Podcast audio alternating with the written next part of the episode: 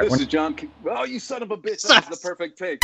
Hey, this is John Campbell from Lamb of God, and you're listening to Interview Under Fire.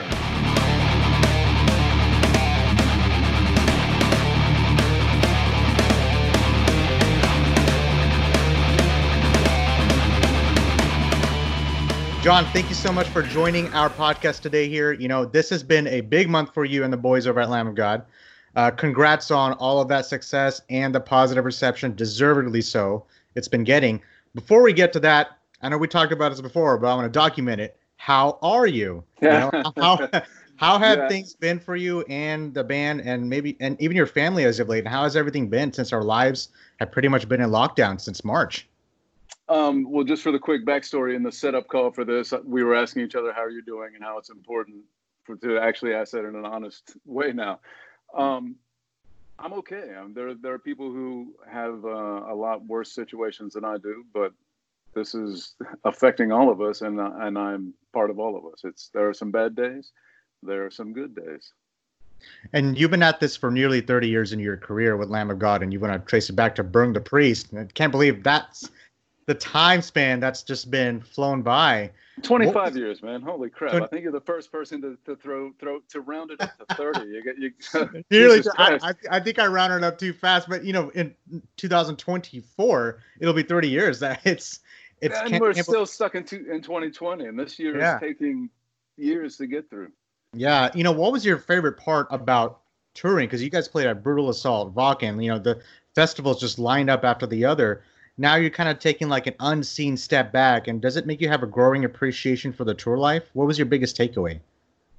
Um, it, I guess it. Uh, maybe I've forgotten about all the stuff in touring that, that drives you crazy, but I, I, I miss it, man. I want to get back to work. It's uh, to be able to go out, especially on these festival stages, and perform for these festival-sized crowds with music that people are into. Is, I mean, that's a dream, right? Uh, and to be able to do that for work is incredible. Uh, but right now, no one's doing that work. The frustrating thing for for me is that we just put out this record, and we'd like, I want to go play these songs live, man. I want to go tour. I want to go uh, go city to city, but that is probably one of the most dangerous things to do at this point. Gather crowds and then move as an uh, uh, vector of infection. Yeah, you know, one of the most common denominators we've had to talk about on the subject on this show is, and you've seen this, live streaming. You know, one of the, you know, we've had bands like Code Orange and Insomnium take the initiative to take it online and give that presentation to the fans.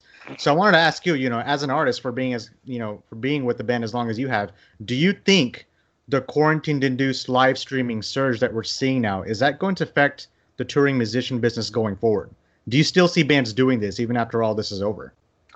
That's a great question. Uh, I think that it may be lumped into some uh, to some degree once it gets started. Maybe you can, for a couple bucks, tune into a bunch of GoPros on stage at a show because you live somewhere where the shows never come. I don't know. Um, I think it's interesting, and it'll be interesting to see how the industry develops through this and what the changes are on the other side. When did the first thought of delaying your Lamb of God self-titled release? When did that come into play? Because you don't actually plan for a pandemic. You know, there's like, okay, here, here's the here's the protocol, you know, for this and this and this. But for a pandemic, you know, it's I don't want to say uncharted territory because if you want to talk about the Spanish flu 100 years ago, uh, Right but you know, you guys you guys did delay this album from I believe the initial release date was sometime in May, and you know, but how did that all play out? Was that like a It's- collective effort? It's very, very boring. Uh, apparently, the production of the physical copies could not keep up with the schedule that people had pre-ordered and paid for. So to not basically dump the record digitally on all these people who had paid for and were waiting on a physical copy, we had to wait for the production to catch up, and then that that's what affected the date. Yeah, because we've had other bands, you know, Enslaved is another band that actually moved it forward, and there are other bands who stuck to the schedule. But, but yeah, I- it seems I, it seems like you guys released it at the right time because now it seems like I don't know how much longer we're going to be into what we're doing right now. And with your eight album, you know, it came out on June nineteenth. We're already man, I can't believe it's already past a week already. You know, it's we're first album since 2015. You know, and you know there were some Slayer leg tours in there to add to that experience. And I went to a few of them. So, is there any important part of yourself that has changed or has been impacted the most since the last time you guys released an album?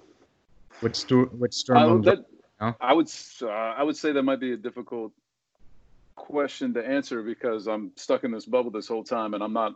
While these, I guess you could look at as mileposts in life, uh, those only happen uh, in retrospect. Uh, yeah. But we, the, I mean, it was an amazing five years. We planned on on putting this record together and out two years before uh, we did. But then Slayer comes along and says, "Hey, you guys want to come do direct support on this tour?" Oh yeah, it's our farewell tour, and uh, we're going to add another leg. Could, could, could you guys do that? And then you know, one thing led to another, and we had five years fly by, and oh shit, let's put a record out it's crazy how that timing came out. Like Slayer, you know, they got a couple tours already, and then before, right before they called it called it quits, you know, that's when all this started. So, you know, when you oh, put, that no, in, put that in retrospect, this started after. No, I mean, that, that, speaking of timing, they wrapped it up before all this shit hit. Yeah, Slayer, Slayer, like extreme timing on them boys. you always think like if it was exactly like a year after, it would just be a whole different atmosphere, you know, then the tours would have been cut short because because oh, it was yeah. last summer when they actually did that final tour, the final final tour. Right.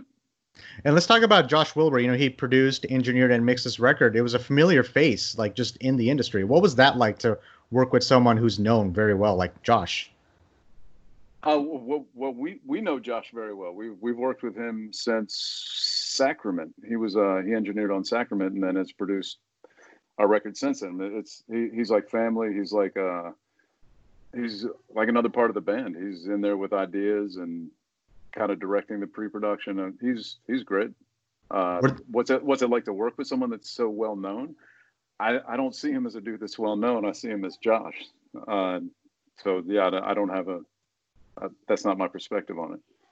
Were there any new challenges you faced this time around, being experienced musicians as yourself this far in your own career? Uh, the challenge that I most recently faced was in tracking the quarantine sessions from my uh, crappy apartment uh, and limited uh, technical skill and um, hardware. But uh, yeah. How did that brave, go? Brave, brave, New World. I, I think it went well. I, I think the, the end result was great. There was some frustration on my end and figuring stuff out, but I think it ended up great. Yeah, I know one of your other interviews you talked about how creativity is that part is different in each album. How is this different from the other seven? I mean, we we are older and more have had more experiences and and hopefully wiser and are better at our craft. I mean, it's uh we we are our train on the track rolling at full steam. And then Art Cruz, you know, you had the new drummer coming in for this new record. What new element does Art bring into Lamb of God's arsenal that you may have not have had before? Youth and exuberance and excitement, and, and in a lot of ways, this, some of these things are new and exciting for him, and it's great to to kind of experience the things that we've been doing for a while through his eyes, because it, it makes it exciting for us again. Um, but also, I mean, Art has some some technique and style that's a little bit different, and it's uh, you know, it's a nice little change of pace. And you had a couple of guest vocals on this amazing album. You had Chuck Billy and Jamey Jasta. We had Chuck Billy on our show uh, about a month ago, and he talked about doing the guest vocals for with you guys. And Roots is an amazing song, you know. And Chuck Billy is an amazing man. What is it feeling like bringing in someone like Chuck? You know, and you guys have been friends with and toured with for a long time. Uh, because it was great. It was great that he that he wanted to do it. He's uh he's an icon. Uh, and it's uh you know it's it's great that he wanted to do it. And again like you said we're friends family toured together many times um, see each other when going through each other's towns. Um, it, it was a no-brainer. It was it was obvious. And uh, yeah i think it worked out great. And the same with jamey jasta. It's uh, just another one of our extended family. Is it important to have people like that like chuck and jamie around you guys being in the profession you're in? Does it matter to create relationships like that like in the industry I think the what matters is that they're good people who are driven by good things to accomplish great things. Uh, yeah, and they're great at what they do. And I think that yes, and it's to be around people like that is important in the industry. as opposed to uh to the opposite of partying nonstop. Not that they don't party, but you know. Hey, partying's always good, man. It's always you always gotta have fun while you're doing the passion that you're doing. I, I've gotten pretty good at it. And uh, was there a theme for this album? You know, and for for Lamb of God for this new album, you know, how important are themes to you guys? Is that more about helping you guys write or sound, or is that more for the audience? Because a lot of artists they don't really care about themes; they just do ten songs and that's it, which is fine. But I feel like there was a specific statement that you guys wanted to do with this album. I think that comes very strongly out of Randy. That he's the one putting together the the the language of of the album, and he definitely had a very strong theme that he worked with, and I think did a great job weaving that through the the record that it that it all works together. Have your aspirations as a person have they changed or evolved since when you first started playing music? Do you see things differently now? I mean, without a doubt, I, I have I've had two children since this band began, uh, and that Awesome. changes changes your your motivations and and focus. Um, but yeah, I mean, we we started this band in 1994 when uh, I was 21, 22 years old. So uh, yeah, I would say I've developed. I would like to say I've developed and grown as a person. I've been able to experience some amazing stuff. I've traveled all over the world. Uh, and I think that those experiences kind of inform who you are as a person. Is there any place in the world you haven't been yet? Absolutely, I've I've only been uh, I've only been in South Africa. I haven't been anywhere else in Africa. Uh, the Middle East, I haven't. We haven't been in uh, outside of Israel. Uh, there's definitely spots in Asia that we haven't been to, although we've hit the, the major markets there. Um, I, yeah, I, I love to travel. There's, I'm, I'm lucky that I get to do it for work, and uh, and occasionally I get to venture off and do some on the side. What other interests do you have that feeds your creativity within the band? Something that doesn't involve music. That feeds my creativity. Um, uh, my my first answer that I come up with is kind of cheesy, but I have a I have a motorcycle. I have motorcycles and enjoy riding, and I feel like that is a very positive thing in my life to be able to get out and ride, and that feeds and affirms life and all things good within me. And that's not cheesy at all. Don't, All right. I don't know. That's super cheesy. Super cheesy. hey, you you want to do what you want to do, and I think it's important that you know it's important to have hobbies and on the side that you can actually feed the passion to what you we all do in our lives. So I think that's great. Now, last question: What's five albums you can think of at the top of your head? Five albums I can think off the top of that. That's great. Uh, and Justice for All. Okay. Uh, uh, shit, you're making me think of proper nouns now. This is under Uh, fire. Ah, now I get now I get what that was all about. all right. Um, Bad Brains. Uh, Dag Nasty. Can I say? Um, whew. Putting on the spot here. Yeah, you got me here, man. Uh, I can't even look on my phone to look at look at my track listing. Uh, oh, I got one. Shit, that's uh, what's that called? Fuck, I can't remember the name of this record. The Die Antwoord. Uh, oh, the the new one. mm, I don't know how new it is. Ugh.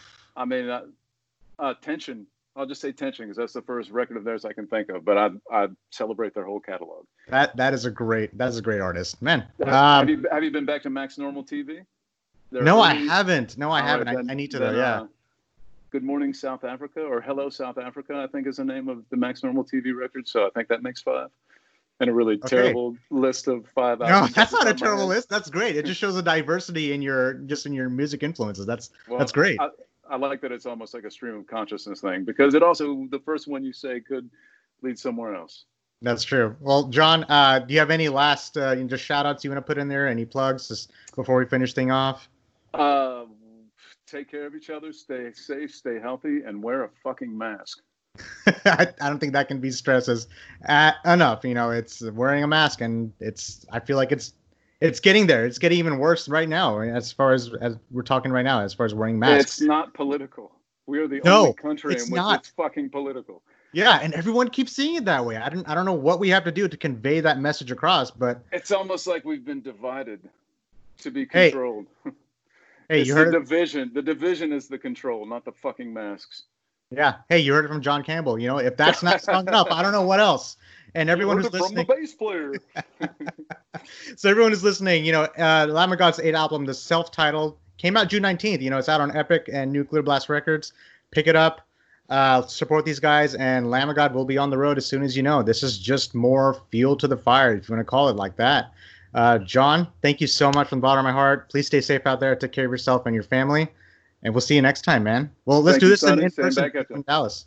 Ah, shit. I, I, yes, please. I want to be in Dallas. I want to be at work. Dude, I want to be playing Texas. stuff. Yeah, hey, we love you guys. All right, you guys stay safe, Uh, and we'll we'll do this in person if you guys ever come by come by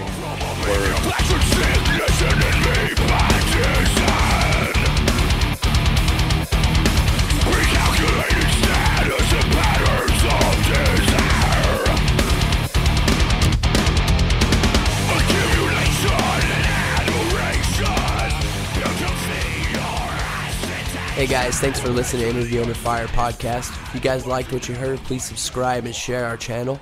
And please leave a five star review as that helps us tremendously.